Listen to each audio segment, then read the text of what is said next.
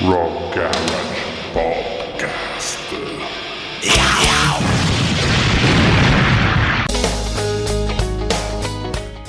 Ciao a tutti amici di Rock Garage e benvenuti da parte di Raffaele Astore con questo nuovo podcast eh, che oggi vuole portarvi un po' indietro nel tempo. Un tempo dove il rock italiano era in ascesa e si contrapponeva all'altro rock, quello inglese ed americano. E vogliamo farlo parlandovi di un disco che proprio l'altra sera ho voluto riascoltare ma non per tornare indietro nel tempo o forse non solo per quello, ma per recuperare un po' quella nostalgia dei live che tanto ci mancano. Dico ciò perché questo disco di cui vi parlerò oggi, io l'ho vissuto in presa diretta, suonato dal vivo con una formazione che purtroppo non c'è più, o meglio, di quella formazione ne è rimasto poco. E parlo di Franco Mussida alla chitarra e al mandoloncello, oltre che alla voce. Flavio Premoli al pianoforte, al clavicembalo, all'organo Hammond, alla spinetta, al mellotron, alle campane e alla voce. Mauro Pagani al flauto, al violino, alla voce. Giorgio Piazza al basso e alla voce. Franz Di Cioccio alla batteria, alle percussioni ed alla voce. Probabilmente, ma è un'opinione, per un amico e in rapporto all'esordio della premiata Fernina Marconi avvenuto con Storia di un minuto, un album molto più elegante del predecessore. Eleganza dovuta di certo all'idea di fondo che mosse la band nel 1972 a dedicare un intero lavoro all'amico Claudio Rocchi, considerato da sempre una delle menti più fulgide nel panorama musicale italiano che diede una notevole spinta ai generi musicali che pian piano prendevano piede in Italia.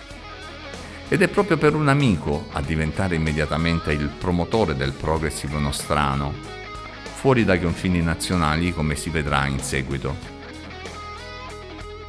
Erano passati solo dieci mesi dall'esordio della band tricolore e nonostante il panorama progressive internazionale avesse già avuto un positivo sviluppo in altre nazioni, in Italia, a tranne pochi esempi, si stentava ancora a crescere.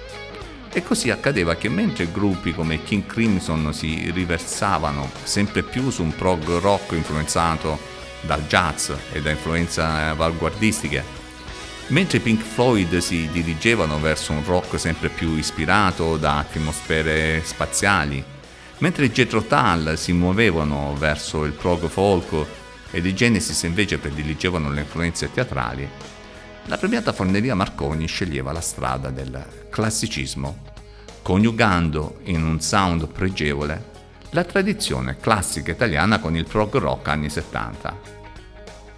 E non è un caso che in questo per un amico percussioni, basso, chitarre, violino riescono ad essere amalgamati così bene da diventare davvero avanguardistici, grazie a temi e tonalità musicali sempre diversi ed in continua evoluzione.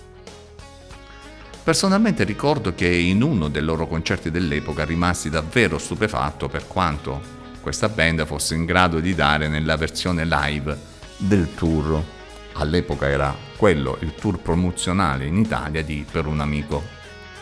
Eppure, sia Banco che Osanna avevano colpito in quel periodo per la loro creatività, ma questa premiata Forneria Marconi in fatto di musicalità era davvero unica con quel lavoro. Ma torniamo al disco.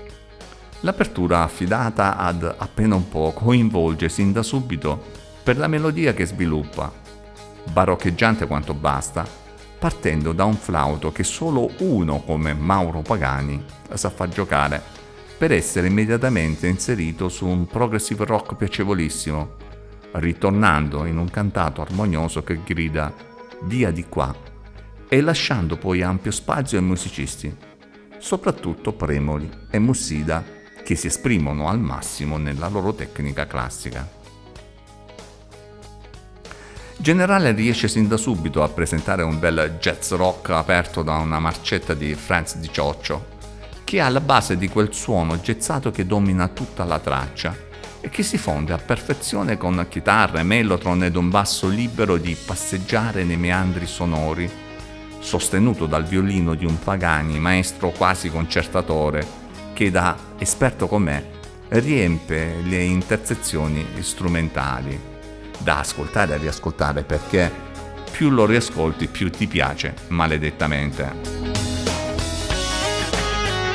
Quando è il turno poi di Per un amico, la band lascia il rock energico della precedente traccia per ritornare ad atmosfere più vellutate, donando ai testi quell'importanza che meritano, perché è proprio qui che si capisce l'esortazione all'amico Claudio Rocchi a non mollare. Non domandarmi se un giorno cambierà. Comincia a fare qualcosa e cambierà con te. Cambierà. Tu scappi, tu ti nascondi e non si può. Tu vivi i tuoi compromessi e non si può. Non è più tempo di sogni, devi lottare di più, di più, di più, di più, di più, di più. ma l'atmosfera data da questo capolavoro è destinata a restare nonostante la traccia successiva. Il banchetto sia più orientata verso quel classico stile genesiano. L'apertura consegnata a delicate chitarre acustica con romantiche parti vocali preparano l'arrivo del Moog di Premoli che sembra essere quasi il Banks di turno ma la parte più bella è di sicuro quella conclusiva del pezzo che lascia spazio ad un pianoforte ispirato dalla musica classica. Un pezzo di notevole pregio che non lascia scampo ad un orecchio anche meno esperto. Geranio, destinato a chiudere questo impareggiabile album del progressive italiano, è un folk pop dedicato che diventa poi una sequenza di passaggi cantati e flautistici per lasciare successivamente spazio ad un bel rock sinfonico dove tutto esplode in maniera non casuale, con campane a tubo e sintetizzatori quasi spaziali. Per un amico è un album perfetto, nel quale è palpabile un equilibrio di ingredienti musicali tra i più disparati.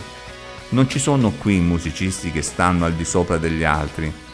Qui è tutta la band ad essere sopra ogni cosa. E forse Fu proprio questo a spingere un certo Pete Sinfield ad avvicinarli e proporne loro la produzione per il mercato internazionale. Sinfield eh, scrisse i testi in inglese, ridusse il nome da premiata Forneria Marconi a PFM e li portò poi a Londra, dove realizzarono la versione inglese di Per un amico che venne trasformata in Photos of Ghosts è pubblicata dalla Mentincore, la famosa etichetta degli Emerson, Lake and Palmer, anzi l'etichetta più di Lake e di Palmer.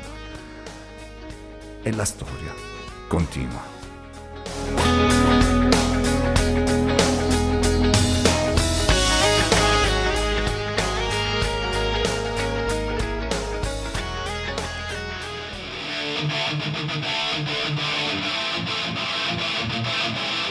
Rock Garage.